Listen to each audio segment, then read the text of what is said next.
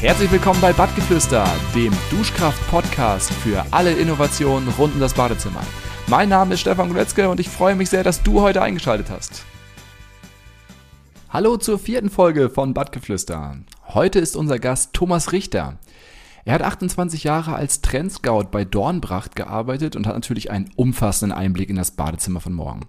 Aber wie es natürlich mit Experten so ist, hält er sich auch bei uns mit klaren Prognosen lieber zurück. Aber aus unserem Gespräch haben sich für mich definitiv einige neue Ideen ergeben. Thomas glaubt zum Beispiel, dass man im Badezimmer von morgen gerne Yoga macht oder sich durch riesige Displays in fremde oder auch heimische Welten entführen lässt. Bei der morgendlichen Dusche den Blick über das Meer oder andere Panoramen schweifen lassen? Das kann ich mir sehr gut vorstellen. Leider hatten wir vereinzelt ein bisschen Probleme mit dem Ton, aber ich glaube, seine spannenden Gedanken und die umfangreiche Erfahrung von Thomas lassen diesen Umstand schnell vergessen. Jetzt aber genug der Vorrede, jetzt geht's los mit dem Podcast. Ja, hallo Thomas Richter. Ähm, wir sind im Duschkraft-Podcast. Ich freue mich, dass du da bist. Ja, ich auch. Bin ganz gespannt, was wir hier zusammen. Sehr gut. Ja. Was der Hörer nicht, äh, nicht hört, wir sitzen hier gerade in einem äußerst professionellen Tonstudio äh, mitten in Berlin. Hier haben wir uns getroffen. Ähm, ist für uns sozusagen gerade bei den das ist ja für uns das erste Mal sozusagen in so einem Studio zu sitzen, äh, schon spannend. Ich hoffe, dass die Tonqualität auch entsprechend äh, gut ist, dass man es hört. Ähm, aber wir lassen uns da überraschen. Ähm, Thomas, wir kennen uns jetzt schon eine ganze Weile. Ähm, du warst äh, früher bei Dornbracht. Ähm, da haben wir uns auch über Duschkraft ausgetauscht und ähm, ich fand es immer spannend, so deine Ansätze zu hören. Ähm, das äh, war, war, für uns auch in der Produktentwicklung extrem hilfreich. Und von daher freue ich mich, dass du bei uns bist. stell dich doch am besten einmal kurz vor unseren Hörern. Ja, immer schwierig bin eher so einer, der, ich sage mal, defensiv agiert. Äh, Thomas Richter, bin unter das 58 Jahre alt, habe mal Chemie studiert, weit weg vom Bad, aber klar, meine, es kommt auch viel Chemie im Bad vor, immer das berühmte Wasser, was dann dort auftaucht, habe dann in der Konsummittelindustrie ein paar Jahre gearbeitet und bin dann doch relativ schnell dann bei Dornbracht gelandet. Äh, 1994 bin ich dann bei Dornbracht eingestiegen und habe dort anfänglich erst das Produktmanagement gemacht, dann sehr viel stärker Markeninhalte mitarbeitet und war am Ende so haben wir das genannt, Business Development oder, oder äh, ich sage mal so eher auch im Scout-Bereich unterwegs, wo es darum ging, äh, neueste Entwicklung, gesellschaftliche Entwicklung, ich mag den Begriff des Trends nicht so übermäßig, also gesellschaftliche Entwicklung zu äh, ja, aufzuspüren und dann äh, zu übertragen, was denn das für eine Dornbracht, für Dornbracht eine Relevanz hätte und, und sogar noch so weit zu gehen, vielleicht erste Ideen und Vorschläge zu entwickeln, wie denn das Einfluss auf die Badgestaltung, Badentwicklung haben könnte. Okay, also bist du denn direkt vom Studium zu Dornbracht gekommen oder warst du vorher noch? Nein, ich war vorher noch bei diesem Konsummittel oder äh, Hersteller. Also ich habe in der, in der Haushaltschemie gearbeitet und, hm. und da bei einem sehr berühmten Markenunternehmen, die das Brandmanagement erfunden haben und habe dort auch eine gute Schule durchlaufen, was ich glaube Markenmanagement angeht. Und, und wie kam es dann dazu, dass du zu Dornbracht gewechselt bist? Also ist jetzt noch nicht ganz naheliegend aus meiner Das stimmt, ist nicht ganz naheliegend. es ist aber schon fast äh, äh peinlich, das zu erzählen. Äh, wie das äh, früher so war, in den 90er Jahren äh, gab es die Frankfurter Allgemeine Sonntagszeitung und da war ein riesengroßer äh, Anteil an, an Stellenanzeigen drin und, und während ich so am Sonntag diese Sonntagszeitung las, blätterte meine Frau so bei den Stellenanzeigen durch und da war eine Stellenanzeige mit einer sehr ausgefallenen Armatur aus dem Hause Dornbracht. Und da sagte sie zu mir, hast du sowas schon mal gesehen? Meine, was ist denn das? Ja, das soll eine Armatur sein. Da sagt meine Frau dann nur zu mir, du, das ist bestimmt eine Firma für dich, für dich die so ausgefallene Armaturen machen und, und, und willst du dich da nicht bewerben? Und, und ich konnte ihr eigentlich nur recht geben, dass ich sagte, ja, sowas als Armatur habe ich auch wirklich noch nicht gesehen. Das sah also so ein bisschen aus wie Aladdins Wunderlampe, so sagte man das dann. Und, und dann schrieb ich dahin und, und wie der Lauf der Dinge ist, äh, irgendwie passte das dann unheimlich gut zusammen. Also nach dem ersten Vorstellungsgespräch folgte unverzüglich das zweite und irgendwie passte da so wie der Topf zum Deckel das Ganze und, und ja, und da bin ich dann sehr schnell warm geworden eingestiegen und konnte mich von Anfang an für all die Produkte, Ideen und die Philosophie sehr begeistern. Hm. Du warst Produktmanager dann bei für welche, welche Produkte oder? Ja gut, was, Dornbracht was, was hatte das ja. erste Produkt? ja, Dornbracht hat ja nur Armaturen und die passenden Accessoires dazu und das erste Produkt, was ich so ganz eigenständig dann begleitet und, und äh, gemanagt habe, getrieben habe, war dann die, die Meta-Entwicklung. Also heute ist das ja immer noch als Meta bekannt und bis heute noch im Programm. Hm. Ja.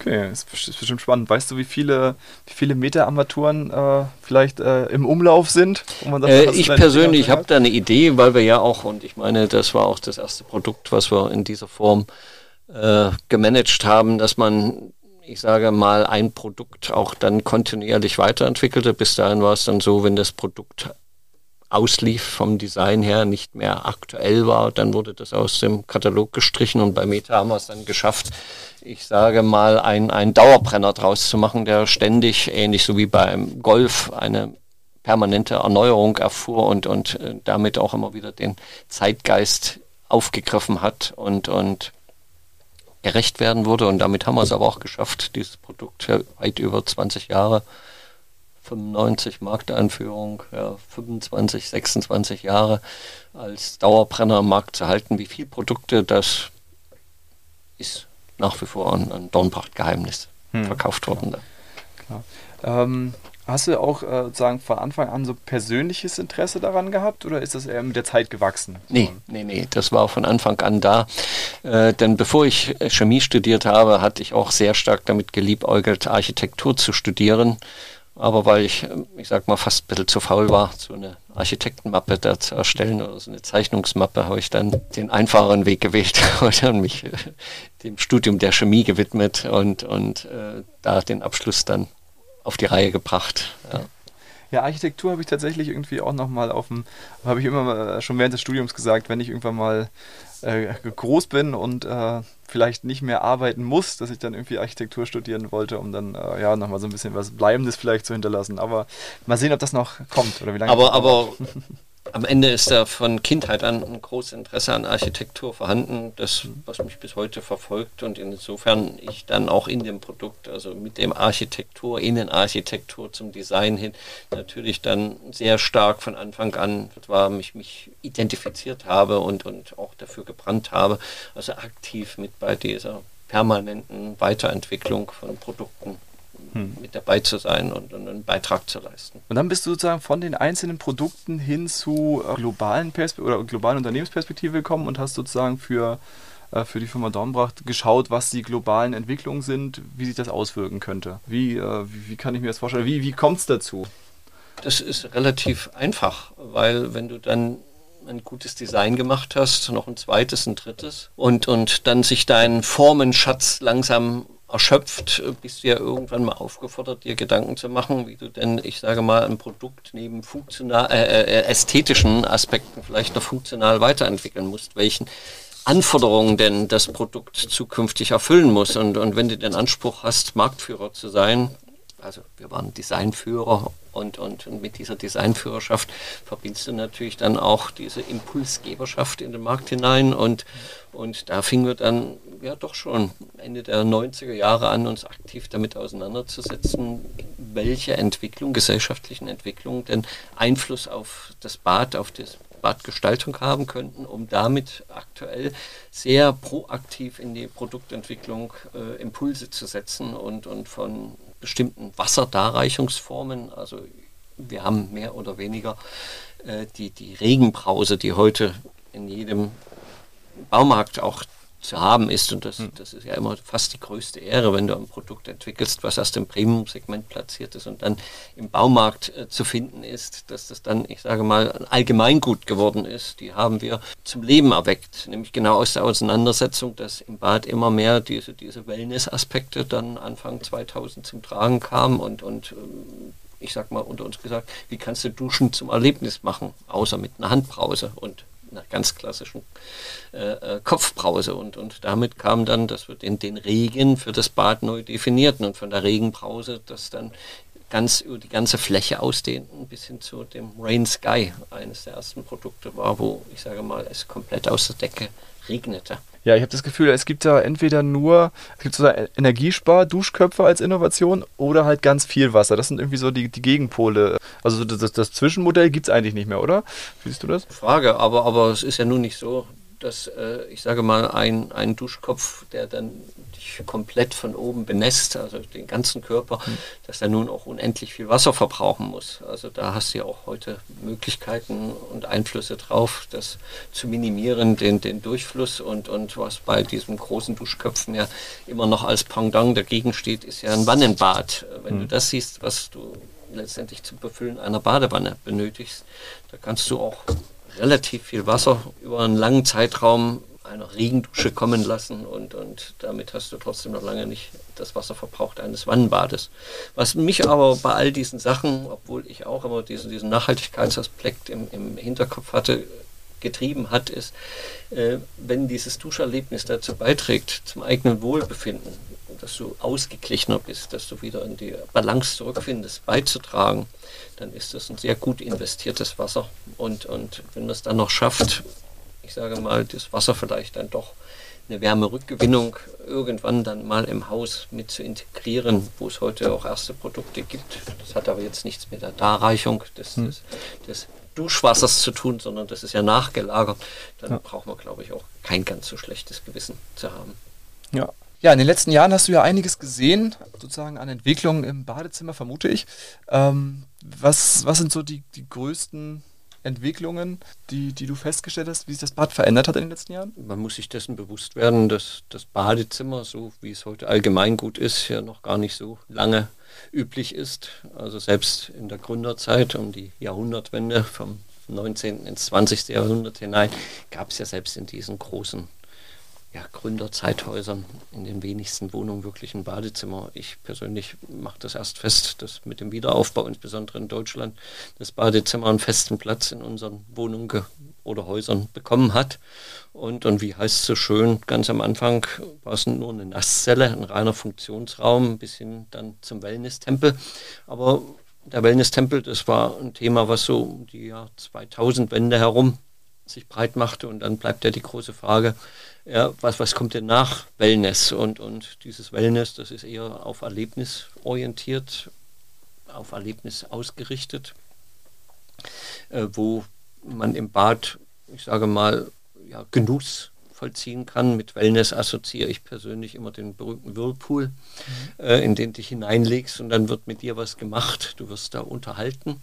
Und das ist eine Entwicklung, was man ja sicherlich, ich meine, ganz banal mal gucken kann, wenn man sich in die aktuelle Wohnzeitschrift schnappt und mal reinguckt, in wie vielen dieser Bäder, die da fotografiert sind, ist heute noch ein Whirlpool im, im Bad verbaut. Das ist eher, ich sage mal, in den Außenbereich äh, gewandert. Das wird im Bad nicht mehr im großen Stile gemacht. Und, und jetzt hast du das schon richtig angesprochen, war ich ja im Dornbracht-Kontext aufgefordert, mich so mit Entwicklung, gesellschaftlichen Entwicklung auseinanderzusetzen. Und was sehr auffällt, ist, dass das Thema Gesundheit in jedem täglichen Leben eine immer größere bedeutende Rolle bekommt. So eine Entwicklung ist für mich diese bewusste Ernährung, wo auch vegetarisch, vegan für mich so, so ein Resultat dieser aktiven Auseinandersetzung ist, in dem Moment, wo man bewusst mal seine Ernährungsgewohnheiten hinterfragt, ob denn das alles gut für mich, für den Körper ist. Nächste Entwicklung ist diese, diese Fitnessstudios, die gab es ja selbst dann in den 90er Jahren, Anfang 2000, vereinzelt ja, aber, aber das ist ja, ich sage mal, so, so allgemein gut geworden. Ja. Ja, und, und äh, wenn du das mal weiter verfolgst, fragst du dich ja, was kommt denn ins Bad? Aber, aber bevor wir zum Bad kommen, noch eine andere Entwicklung. Äh, heute, wenn man in irgendeiner Urlaubsregion ist, da gibt es ja fast kein Hotel mehr, was nicht einen Spa dabei hat. Mhm. Ja, also das ist nicht mehr nur der Pool, sondern das ist heute sehr viel mehr als dieser Pool, der Indoor und Outdoor vielleicht war.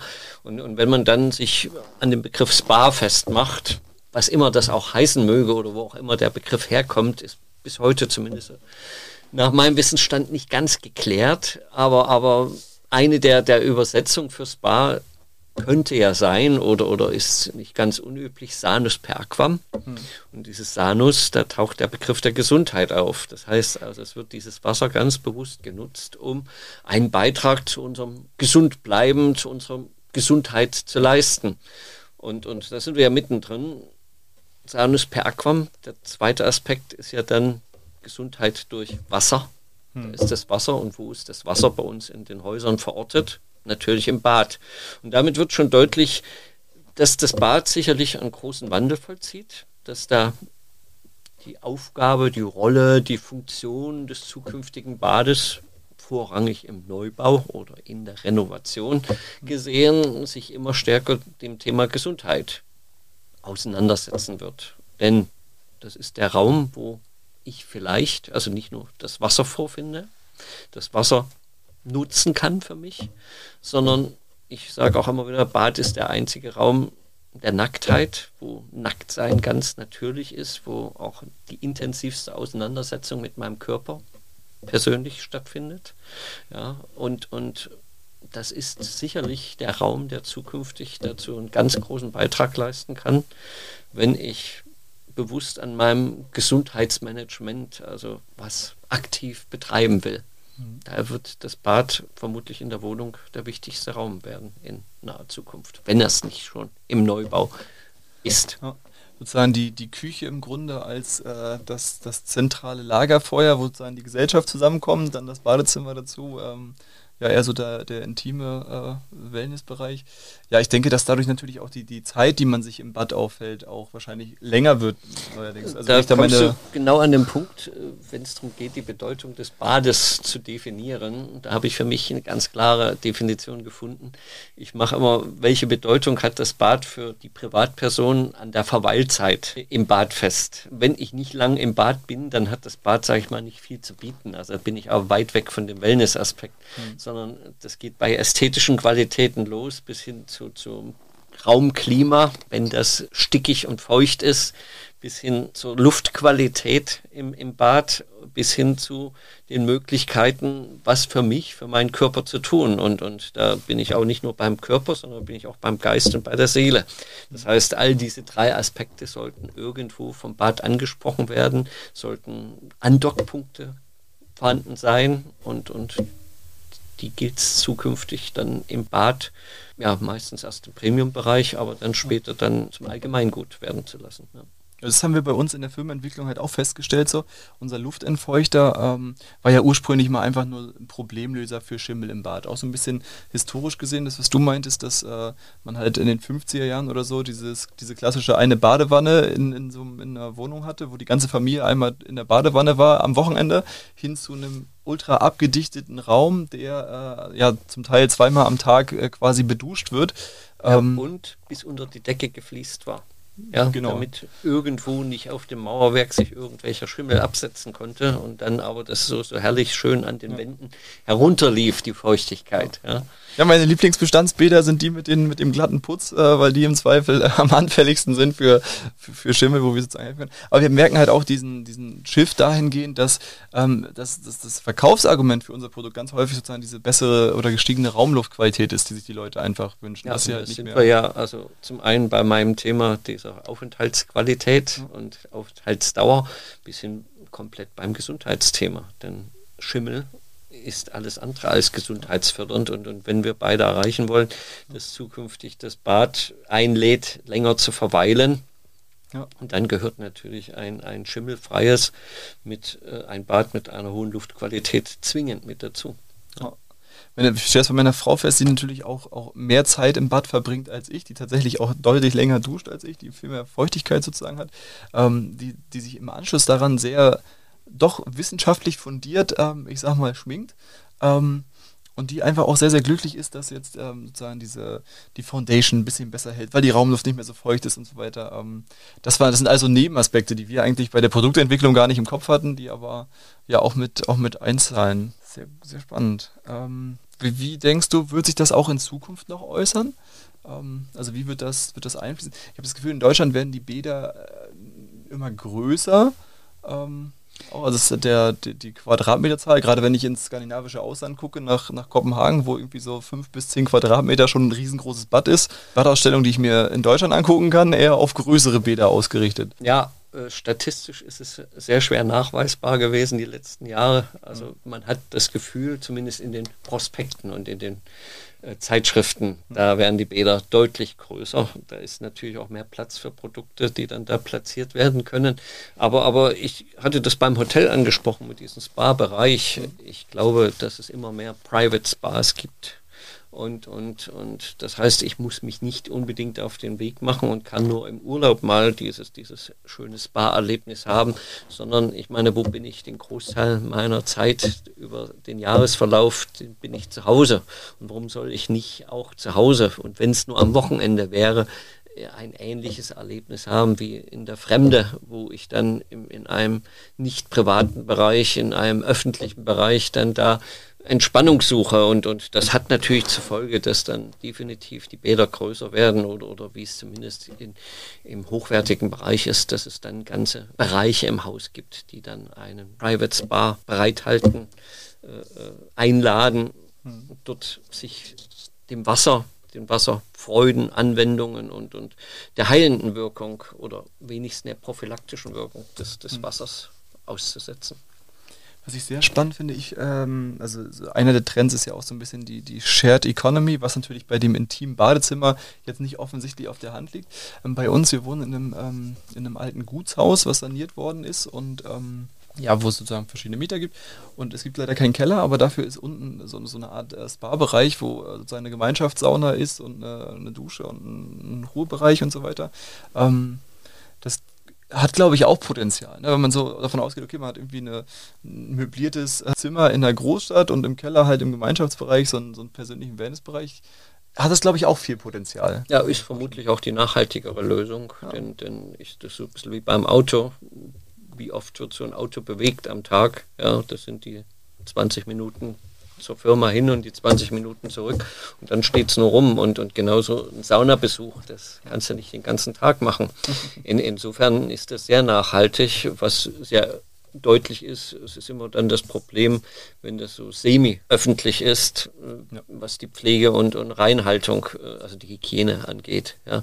Aber, aber perspektivisch glaube ich sogar, ist das im doppelten Sinne äh, äh die Lösung. Zum einen, sie ist nachhaltiger, weil die Frequenz der Nutzung einfach viel höher ist. Dadurch ist auch die Möglichkeit der Erneuerung, der Aktualisierung eine ganz andere. Und vor allem, es ist auch, äh, was das finanzielle Engagement angeht, äh, sehr viel attraktiver, als wenn ich das ganz allein investiere. So, so kann ich als Gemeinschaft mir Sachen vom einem, ja, einer Sauna angefangen bis hin zu, zu einem schönen Aquamoon oder, oder hm. einem, einem, einer Regendusche, einen, einen Regenhimmel finanziell ermöglichen, den ich vielleicht als Privater gar nicht stemmen könnte. Ja. ja spannend. Man braucht natürlich eine gewisse Größe dafür. Ich war auch mal so beim, beim Floating, ich weiß nicht, ob du das kennst, mhm. so, so, so, ein ganz intensives Salzbad fand ich, fand ich auch sehr interessant. Aber das geht, glaube ich, dann für den, ähm, ja, für das Gemeinschaftsbad vielleicht auch ein bisschen bisschen zu weit. Du warst in deiner Tätigkeit mit Sicherheit auch, auch viel international unterwegs, oder? Ja, vorrangig auf Messen und, und eben dann bei Kundenbesuchen. Ja. Hm. Und wo, waren die Kunden so? Global, weltweit oder ist das schon Asien oder Südamerika? Oder? Ja gut, am Ende gab es äh, drei Regionen, äh, in denen äh, insbesondere Dornbracht aktiv ist. Das ist dann Fernost, China, Japan allen voran und dann Amerika, insbesondere Nordamerika mit dem Flaggschiff USA. Hm logischerweise und, und Europa. Also das sind so die drei Hauptregionen, wo die meiste Musik spielte und, und klar hat man sich dann insbesondere dort auf Messen und, und, und bei Händlern, also, also ich mich da orientiert und, und Kontakt gesucht. Wahrscheinlich auch, auch hoch unterschiedlich die Region. Ne? Also wir haben mal, wir haben auch zu, zum Anfang uns gleich mal Richtung Amerika orientiert, aber ich sag mal, so eine amerikanische Dusche, was wir so gehört haben, geht dann, also so, Produkte gesehen, ähm, die äh, sich als nachhaltiges Produkt verkaufen, weil sie ähm, sozusagen das, die Dusche alleine laufen lassen, bis die Temperatur erreicht ist und sich dann ausstellen, weil es in Amerika halt üblich ist, irgendwie wo ins Bad zu gehen, die Dusche anzumachen, eine halbe Stunde irgendwas anderes zu machen, um dann reinzugehen und da zu duschen. Ähm, da ist sozusagen unsere Energierückgewinnung natürlich auch gut, aber vielleicht am falschen Ende gespart.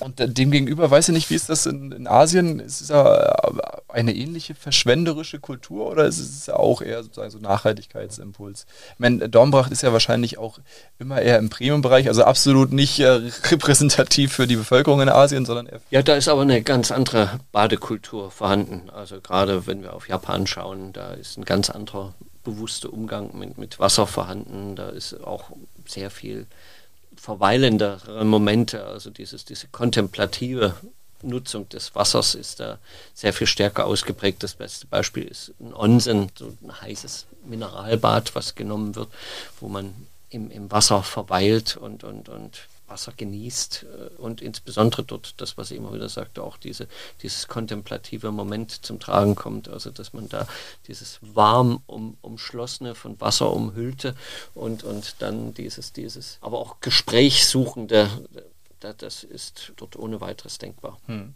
Aber ist das so, was man sich in Deutschland auch ins Badezimmer bauen könnte? Es ist, wie es so schön heißt, eine andere Kultur. Hm. Äh, aber, aber ich glaube schon, dass wir da viel lernen können, auch von dieser asiatischen Art und Weise, Wasser zu erleben. Und, und, und das passiert ja auch schon heute, auch ich hatte es ja vorhin angesprochen, im, im äh, Ernährungsbereich, wo viel äh, hinüberschwappt, wo heute der Wok nicht nur ich sage mal, äh, beim Chinesen oder beim Vietnamesen im, im Lokal vorzufinden ist, sondern dass er auch in unseren Privatbereich hineingeschwappt ist. Und, und so kann ich mir sehr viel vorstellen, dass wir auch viele Arten bis hin zu, zu Massagetechniken, die ja auch, ich sage mal, aus dem asiatischen Raum in, in Europa schon Einzug gehalten haben und dann noch viel hier bei uns alltäglich wird. Hm. Wenn du jetzt äh, sozusagen mal in die, in die fernere Zukunft schaust, ja, wie, kann, wie stellst du dir ein durchschnittliches, auch, ist auch eine unsinnige Aussage, wie stellst du dir ein Badezimmer in, äh, in so 20, 30 Jahren in Deutschland vor? Ist alles digital? Kommt ein Roboter, der einen, einen abduscht oder geht man nur noch in so einen Vakuumbereich? Da war ich bisher immer sehr vorsichtig. Ich habe also die Glaskugel gemieden, sondern ich habe das eher mehr auf das Jetzt bezogen und, und ich würde mir vielleicht zutrauen, die nächsten zwei bis fünf Jahre irgendwo eine verlässliche Aussage zu tätigen, aber 20, 30 Jahre hinaus vermag ich gar nicht einzuschätzen. Also da ist ein Thema, was natürlich im Moment sehr brandaktuell ist, ist das Thema Klimawandel. Äh, ich kann gar nicht sagen, welche Rolle das Wasser dann im, im gesamtgesellschaftlichen Kontext spielt. Was ich mir eher vorstellen kann in 20, 30 Jahren, und das ist heute schon möglich, dass das Wasser in, insofern limitiert wird, dass wir Wasser im, im Kreislauf im Bad fahren. Äh, das beste Beispiel ist immer die ISS, die ja auch duschen, jeden Tag duschen, aber nicht permanent Flugzeuge ins All geschickt werden, wo dann Frischwasser hochgeschafft wird und, und äh, ich sage mal so eine Logik äh, dann zumindest fürs Bad zu nutzen. Ich habe auch schon permanent dafür geworben, weil du vorhin sagtest, ist so eine, eine Regendusche nicht Wasserverschwendung. Es spricht ja gar nichts dagegen, nachdem ich sage mal so der, der grobe Schmutz abgespült ist, dann das Wasser im Kreislauf zu führen mit einem Ozon oder UV-Filter nachgelagert und, und, und einem ganz normalen mechanischen Filter spricht fast aus meiner Sicht nichts dagegen, wenn das eigene Wasser da zirkuliert wird. Und, und so kann ich mir sehr gut vorstellen, dass zumindest zukünftig Häuser mit einem gewissen Kontingent an, an Trinkwasser ausgestattet werden. Aber das ist ja nicht das Trinkwasser zum Trinken, sondern das ist das Wasser zum Duschen und was dann, ich sage mal, nur das verdampfte und verdunstete Wasser nachgefüllt wird. Und da ist natürlich so ein System wie Duschkraft ideal, weil es ja heute auch schon zur Wasserrückgewinnung mit beiträgt und, und in, insofern diese Verdampfung des Wassers äh, dann, dann reduzieren würde. Also das, wenn du sagst, wenn ich mal 20, 30 Jahre hinaus gucke. Und, und das wäre das, wo ich sage, da erschlagen wir zumindest das Thema Nachhaltigkeit, Klimawandel definitiv.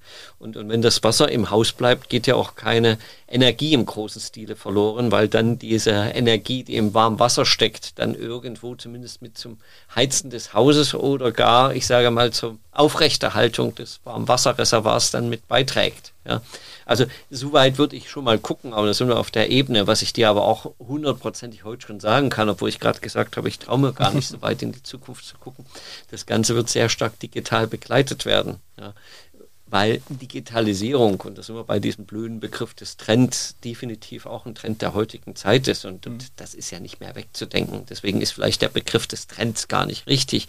Das ist ja keine Mode-Digitalisierung, sondern das ist fester Bestandteil unserer jetzigen Welt und der zukünftigen Welt. Und, und ganz, ganz viel davon wird digital begleitet werden. Ich mag gar nicht den Begriff der Überwachung zu benutzen. da äh, aber aber äh, es wird viel dokumentiert, protokolliert und, und ich möchte eigentlich die Digitalisierung eher so als Enabler, als Ermöglicher sehen, weil sie uns sehr stark unterstützen wird und, und äh, da das Wasser sinnvoll einzusetzen und zu nutzen. Und, und ähm, als ein drittes Thema, was ich dann auch in den nächsten 20, 30 Jahren sehe, ist dann das Thema Gesundheit. Das hatte ich ja jetzt mit dem mhm. Thema Spa auch schon mal angeschnitten. Und da ist natürlich die, die Digitalisierung ein Riesenthema, weil sie uns dann sicherlich helfen wird, dass das Wasser sehr viel stärkeren positiven Beitrag auf unsere Gesundheit haben kann, haben wird. Davon bin ich sogar überzeugt. Mhm. Äh, denn da sind wir bei diesen Sanus per Aquam dass ich nämlich mit Wasser heilen kann, traue ich mir nicht zu sagen, aber Wasser zumindest im prophylaktischen Bereich, ich kann definitiv mein Immunsystem stärken, äh, ganz banal und das ist jetzt in Zeiten der Corona-Pandemie nochmal deutlich geworden, welche Rolle Hygiene spielt. Ja? Und der Bad ist der Hauptort für Körperhygiene. Ja? ja. Und, und da wird auch sicherlich die Digitalität uns sehr helfen, da auch bis hin zur Zahnpflege, Zahnpflege ja, zu dokumentieren und, und Helfer sein, die Zahnpflege zu optimieren. Das sind all solche Sachen. Und, und ein Punkt muss ich natürlich nur ansprechen, sonst wäre ich nicht bei Dornbracht so lang gewesen. Äh, es wird auch eine hohe ästhetische Qualität haben. Also das, was ich jetzt gerade anspreche, das klingt alles sehr technisch. Das wird alles nicht wirklich visuell in Erscheinung treten. Deswegen ist der Begriff des Ermöglichers ganz gut. Das wird viel, viel versteckt sein, hinter der Wand sein äh, und, und es wird uns hilfreich unterstützen, aber nicht, äh, ich sage mal, die, die Badgestaltung dominieren. Ja, dieses, diese Dusche auf der ISS, hast du dich da ein bisschen beschäftigt? Oder ich hatte das, ich habe noch nie drüber nachgedacht, aber das ist natürlich. Äh, Gebe ich zu, habe ich noch nicht. Okay. Ja, ich habe das nur mal irgendwo gesehen, dass die hm. sowas wie so einen Duschraum haben. Hm. Aber am Ende muss das dort im Kreislauf geführt werden. Ja. Können wir sicherlich nochmal nachlesen. Die habe ich noch nicht, äh, ah, okay. intensivst auseinandergesetzt. Ja. Ja, wir haben ja in unserem ähm, Duschkraft Home, ähm, wir haben ja Strom in der Dusche und haben damit im Grunde, wir, wir, können der Enabler sein, um Digitalisierung in der Dusche möglich zu machen. Einzig, wir überlegen im Grunde seit, seit zwei, drei Jahren intensiv darauf rum, was ein sinnvoller Anwendungsfall der Digitalisierung in der Dusche sind. Aber wir haben noch, keine richtige, noch keinen richtigen Ansatz. Ähm, hast du vielleicht eine Idee, was man, welche Digitalisierung, also man könnte einen Podcast hören unter der Dusche mit dem Duschkraft. Ich wüsste da schon einen, den man davor einstellen könnte, aber aber so Videotelefonie ist, ist halt, trifft sich nicht so richtig in, in jedem Szenario und auch mit dem, mit dem ja doch entstehenden Dampf, der ja da ist, äh, ist das für die Kamera auch nicht so gut. Ähm, hast du Ideen, was man da machen könnte? Ich dachte, ich hätte ja schon so ein bisschen was äh, an Gedanken gerade hier im, im, Raum auf dem Tisch ausgebreitet. Also ja, dieses wenn, Enablen sozusagen. Ne? Das, das Enablen und, und äh, das sind ja dann für mich zwei Bereiche, wenn wir in die Dusche gehen. Das ist zum einen aus der 2000er Wende heraus dieses Erlebnis unter der Dusche, mhm. dass du mit den Strahlarten, mit den Darreichungsformen spielst, vom Wasserfall angefangen mhm. bis hin zum, zum Sprühregen, zum, zum, zum Nebel, der auch faszinierend sein kann, ein Kaltwassernebel. Und, und wenn du all diese verschiedenen Darreichungsformen in der Dusche integriert hast, geht es dir äh, ein Szenario dafür zu entwickeln, dass du die kuratiert erleben kannst und nicht, ich sage mal, das Ganze in so einer Art Kakophonie endet, dass du 15 Knöpfe drückst oder, oder was weiß ich, äh, einen Zufallsgenerator nachschaltest. Also da wäre für mich der erste Schritt der Digitalisierung, das Duscherlebnis zu steigern, nämlich diese Wechsel aus Temperaturen, aus, aus Darreichungsformen und Punkten, dass es mal von der Decke kommt. Du weißt doch selber, es ist nicht immer nur angenehm, wenn dir das Wasser komplett über den Kopf läuft zumindest musst du ja. öfter mal die Augen wischen. Insofern ist es vielleicht ganz gut, wenn es nur auf die Schulter auftrifft und, und äh, mhm. dich warm umschließt. Das ist gerade für Frauen oft noch angenehmer als für Männer, dass sie dann von allen Seiten von warmem Wasser umspült sind und mhm. damit natürlich das Duschen noch mal viel angenehmer ist. Kommt ja fast an einem Wannenbad äh, äh nahe. Mhm. Äh, und wenn wir von einem Erlebnis weggehen und ich sage, Wasser wirkt äh, und, und Wasser auch einen prophylaktischen Effekt haben kann, dass dann die Digitalisierung uns bei der Wasseranwendung stützt. Also diese klassischen äh, Beingüsse, hm. Armgüsse, Gesichtsgüsse, also da, wo ich mit Kaltwasser, ich sag mal, eine Hautstraffung erzeuge und, und, und diese Bein- und, und Armgüsse mit den Wechselgüssen ja. äh, äh, äh dann auch eine Stärkung meines Immunsystems erzeuge. Da ist natürlich Digitalisierung sehr, sehr hilfreich. Zum einen, weil sie mich animiert, das lang genug zu machen. Hm. Und nicht, ich habe das mal nur kurz mal draufgehalten, ja. sondern mich auch da so ein bisschen erzieht und so ein bisschen an die Hand nimmt die Balance ist immer wichtig, hm. wie immer im Leben. Es darf nicht dominant werden, das digitale System, aber es kann mir auch mal so, so ein bisschen meinen inneren Schweinehund überwinden und, und wenn ich vielleicht jetzt mal keinen Kneipschenguss machen wollte, so wenn du aus der Dusche rausgehst, dann die Dusche fragt, und was ist mit deinem Kaltwasserguss? Hm. Verzichtest du heute bewusst darauf und so, so ein bisschen deinem inneren Schweinehund dann ja. da ein bisschen anzustacheln.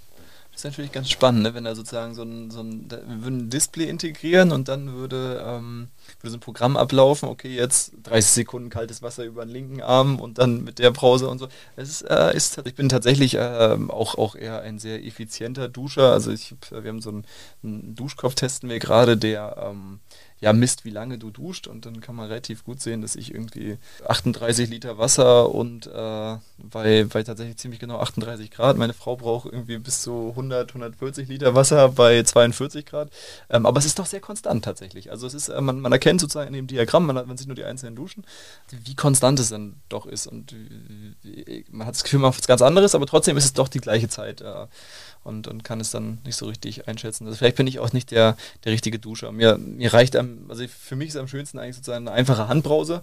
Ähm, mit, den, mit den Regenduschen bin ich noch nie so richtig warm geworden, irgendwie vielleicht, weil ich auch. Vielleicht war es immer zu kalt, das Wasser. Möglicherweise, möglicherweise, aber irgendwie fallen mir die, die Handbrausen fast, fast am besten. Du siehst du Unterschiede in unterschiedlichen Generationen?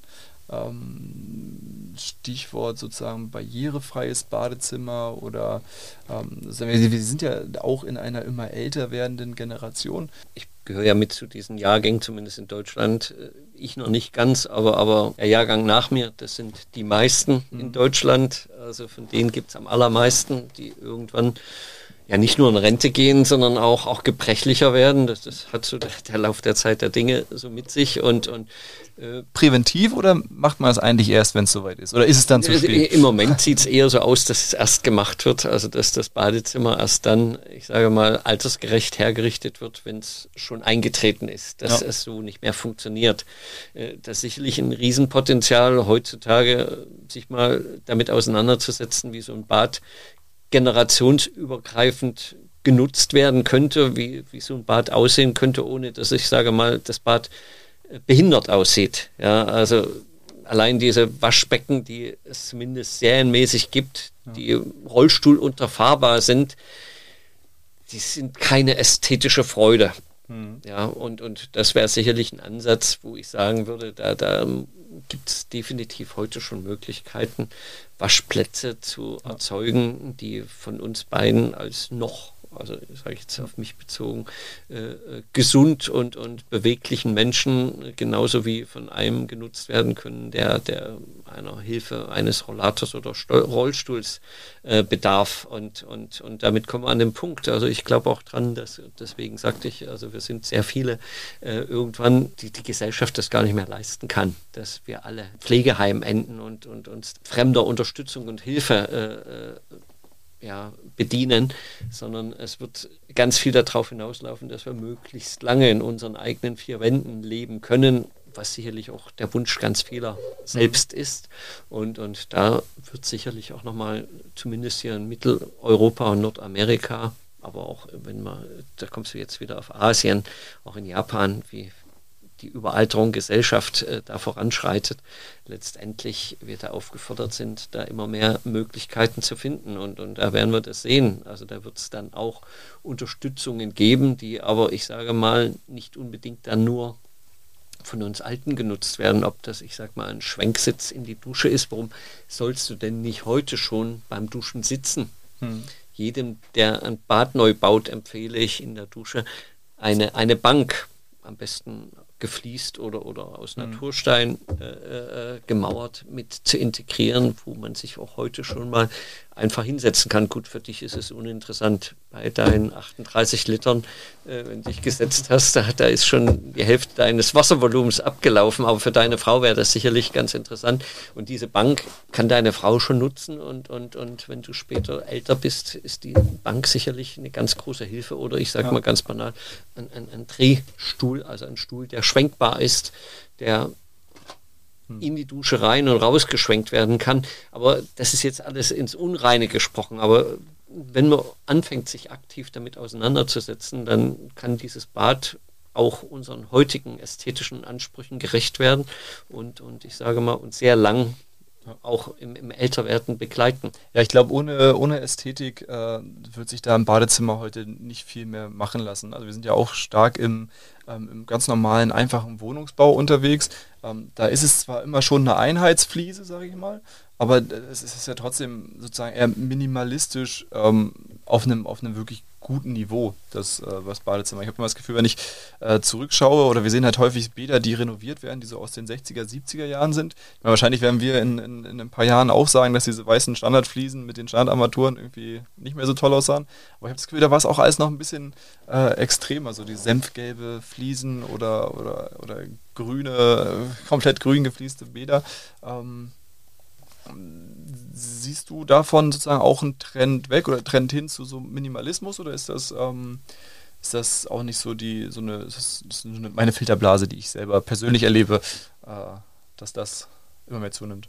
No, hast du ja gefühlt jetzt schon fast selber die eigene Antwort gegeben, was wir, glaube ich, gelernt haben äh, nach diesen 80er Jahren des letzten Jahrhunderts, wo ganz modische Bäder gab, von, von blau gefliest äh, mhm. bis hin zu dunkelbraun und dunkelgrün mit Bahama-beigen Becken, äh, die heute sicherlich schon wieder richtig cool anzusehen sind, aber wo wir alle gemerkt haben, dass die doch, äh, ich sage mal, ästhetisch sehr kurzlebig sind, mhm. weil dies, diese Farben im Bad eher eine modische Erscheinung ist. Und Moden wandeln mhm. sehr schnell. Moden haben nicht unbedingt hohen Nachhaltigkeitsaspekt. Bei einer Kleidungsstück ist es was anderes, wenn es nach drei oder vier Jahren abgetragen ist mhm. äh, und das eine Farbe hatte, die man heute nicht mehr trägt. Aber so eine Fliese, die dann an, an die Wand geklebt ist, mhm. die, die wird nicht nach drei Jahren wieder ausgetauscht. Ja. Insofern erleben wir gerade aus dieser Erfahrung der 80er und 90er Jahre heraus eine Entwicklung, dass die Bäder doch, wie du sagst, sehr minimalistisch, ich sag mal eher farblich neutral gestaltet sind und, und im architektonischen Sinne farblich neutral geht es von Anthrazit bis äh, Hellanthrazit bis Dunkelanthrazit, ja, ja, und, und, vielleicht noch ein bisschen weiß und schwarze Akzente mit dazu. Das sind so die Farben, die heute dann zum Tragen kommen und das Beige ist verschwunden, aber das heißt nicht, dass das nicht wiederkommt. Denn irgendwann willst du auch mal ein Bad haben, was anders aussieht und nicht diese permanente Gleichmacherei. Das heißt, wir werden da auch hin so eine Entwicklung erleben. Aber was natürlich die Vergangenheit gezeigt hat, wenn du dich bei Naturmaterialien bedienst, ein Naturstein, ein Marmor. Er war vor 500 Jahren so unmodern, wie er jetzt unmodern ist. Und, und, und er sah vor 500 Jahren schick aus und, und ein marmorgefliestes Bad wird man heute sicherlich nicht auch als erstes wieder raushacken. Und es ist ja immer die Frage, in welcher Menge, in welcher Dominanz. Und, und es muss ja nicht nur ein Marmorbad sein, sondern heute ist ja auch mit ganz vielen anderen Naturstoffen eine Kombination möglich. Also mit Holz, das ganze Glas ist am Ende auch ein natürlicher Stoff, zumindest mhm. hat das Glas in sich ja eine, eine, feste Farbe und Struktur.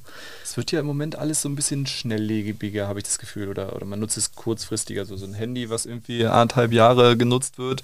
Ähm, oder die, die Möbel, die äh, irgendwie fast schon zu Wegwerfmöbeln gibt, es natürlich auch mal Gegenbewegung, aber glaubst du, dass, das, dass die Lebenszyklen der Bäder äh, vielleicht auch kürzer wird oder wird sie länger? Oder wird es einfach sozusagen solche und solche Extreme geben? Die Statistik der letzten Jahre hat das nicht bestätigt, obwohl seitens der Industrie viele Aktivitäten unternommen wurden, eine Badrenovierung ja am besten sogar staatlich zu fördern und, und äh, zu unterstützen, um da, ich sage mal, die Erneuerungszyklen im Bad zu, zu verkürzen.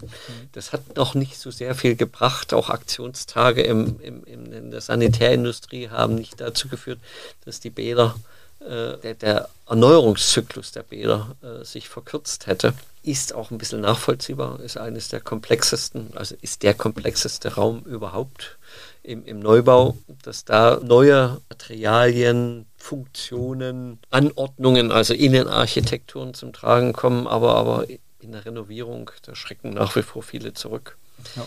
Kann ja wahrscheinlich auch viel einfach über Accessoires machen, um da sozusagen nochmal einen neuen Impuls zu geben. Und wahrscheinlich ist es ja äh, ne, dieser intime Rückzugsort, äh, wo, wenn draußen schon alles immer schneller ist, ist es vielleicht ganz schön, dass das Bad immer noch so aussieht, wie es aussieht. Man selber verändert sich ja auch im Spiegel und von daher ist das vielleicht. Ja, weiß ich nicht, äh, teile ich nicht, sondern ich glaube, es ist eher so nach wie vor die Angst äh, vor diesem. Der tatsächliche Aufwand, der entsteht. Ne? Aufwand und, ja. und dieser ja, klar, so ein Handy. nicht definierbaren äh, äh, Ergebnis. Also da sind oft dann, dass das länger gedauert hat als geplant, eher so, so ja. Sachen, die die Leute im Kopf haben. Also um auf deine Frage zurückzukommen, ich glaube nicht, dass sich dieser, dieser Lebenszyklus des Bades stark verkürzen wird. Mhm. Es sei denn, es kommt eine ganz neue Technologie, wie Bäder äh, gebaut werden, dass ganze Wandflächen austauschbar gemacht werden mhm. und, und die dann mit drei Hebelchen dann entfernt werden und, und erneuert werden können, dass das sehe ich aber persönlich noch nicht. Das würde nicht zu meiner Vision gehören, die du vorhin angesprochen hast.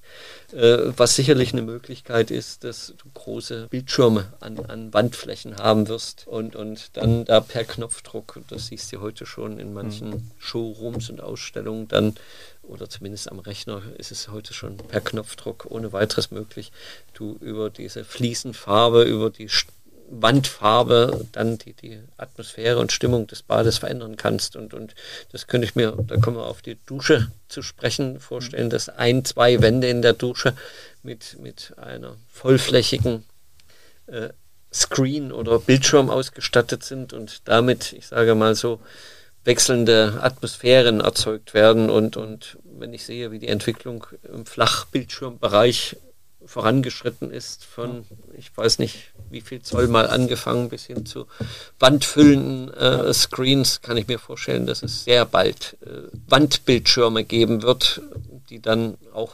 wasserabweisend oder wasserresistent sind oder spricht ja gar nichts dagegen, das hinter eine komplette Glasscheibe mhm. zu machen. Und damit wären natürlich ganz neue Gestaltungsmöglichkeiten möglich. Du wohnst dann zwar irgendwo mitten in der Stadt, aber kannst früh dann raus aufs Meer gucken, weil gegenüber von deiner Dusche ein, ein Bildschirm ist, der dir dann einen Mehrblick, am besten in Warnemünde, dann die Webcam einfängt und du dann jeden Morgen die, die in Realtime, wie das heute so neudeutsch heißt, dann da ja. den Blick auf die Ostsee genießen könntest, obwohl du gar nicht in Warnemünde wohnst und duschst. Das ist keine schlechte Vorstellung. Aber ich bin, zum, ich bin auch äh, dafür, dass die, dass die Lebenszyklen der Bäder auf jeden Fall lange bleiben.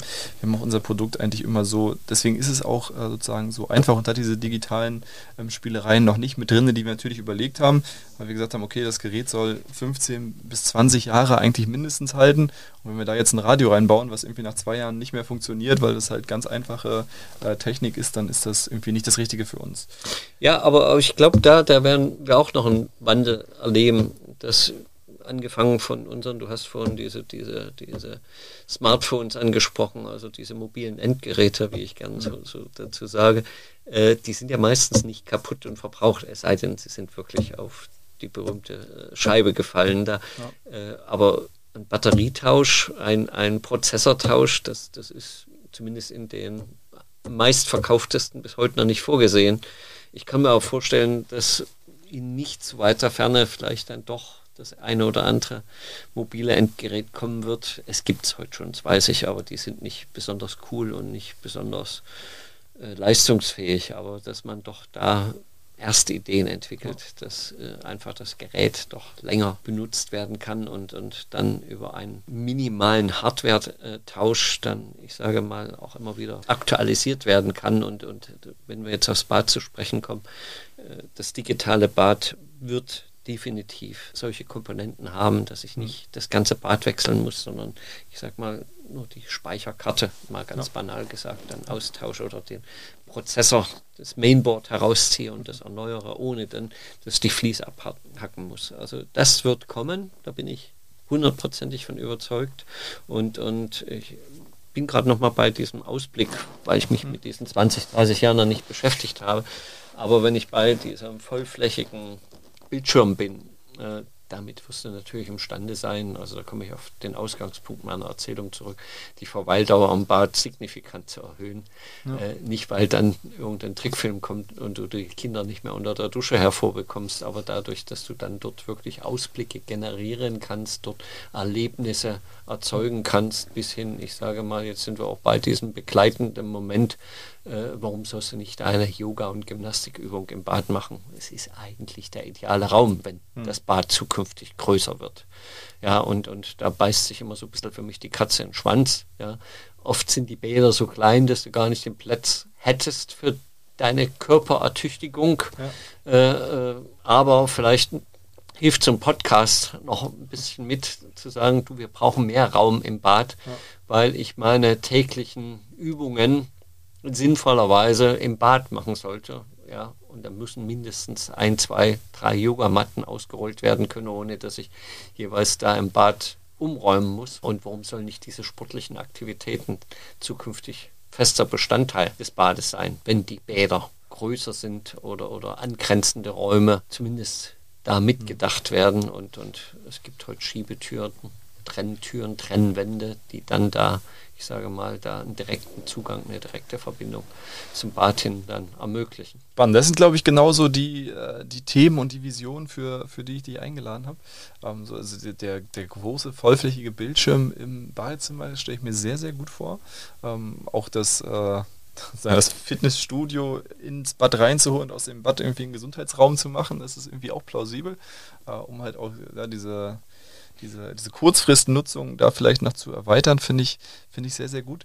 Ähm, bei dir persönlich, du bist jetzt nicht mehr bei Dornbracht, wie sind denn so deine Pläne für die nächsten fünf bis zehn Jahre, für dich persönlich? Äh, was willst du erreichen, was willst du machen? Ja, was ich merke aktuell, was mich sehr treibt, ist das Thema Nachhaltigkeit. Das ist so das, wo ich gerade im Sanitärbereich, und das hast du so schön angesprochen, wenn das Bad erneuert wird, da wird ja heute fast alles von der Wand geklopft. Ja. ja. und wenn das einmal von der Wand geklopft ist und, und selbst der schönste Marmor, ganz selten Fälle, dass dieser einer Nachnutzung zugeführt werden kann, bis hin zu einer Armatur, die nicht unbedingt kaputt ist, wenn das Bad erneuert wird, sondern die einfach vielleicht ästhetisch verbraucht ist. Ja, also die Optik nicht mehr ganz dem entspricht, aber wir haben gerade gesagt, es wird viel im Unterputzbereich sein.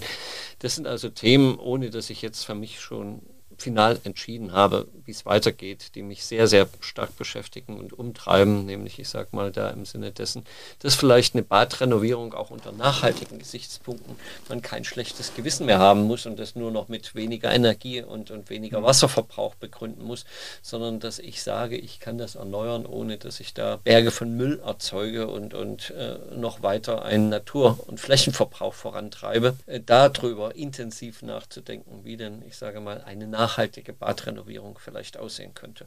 Das finde ich auch einen sehr spannenden Ansatz, den wir, glaube ich, bisher ähm, ja, in der Branche noch nicht so, noch nicht so etabliert haben, habe ich das Gefühl.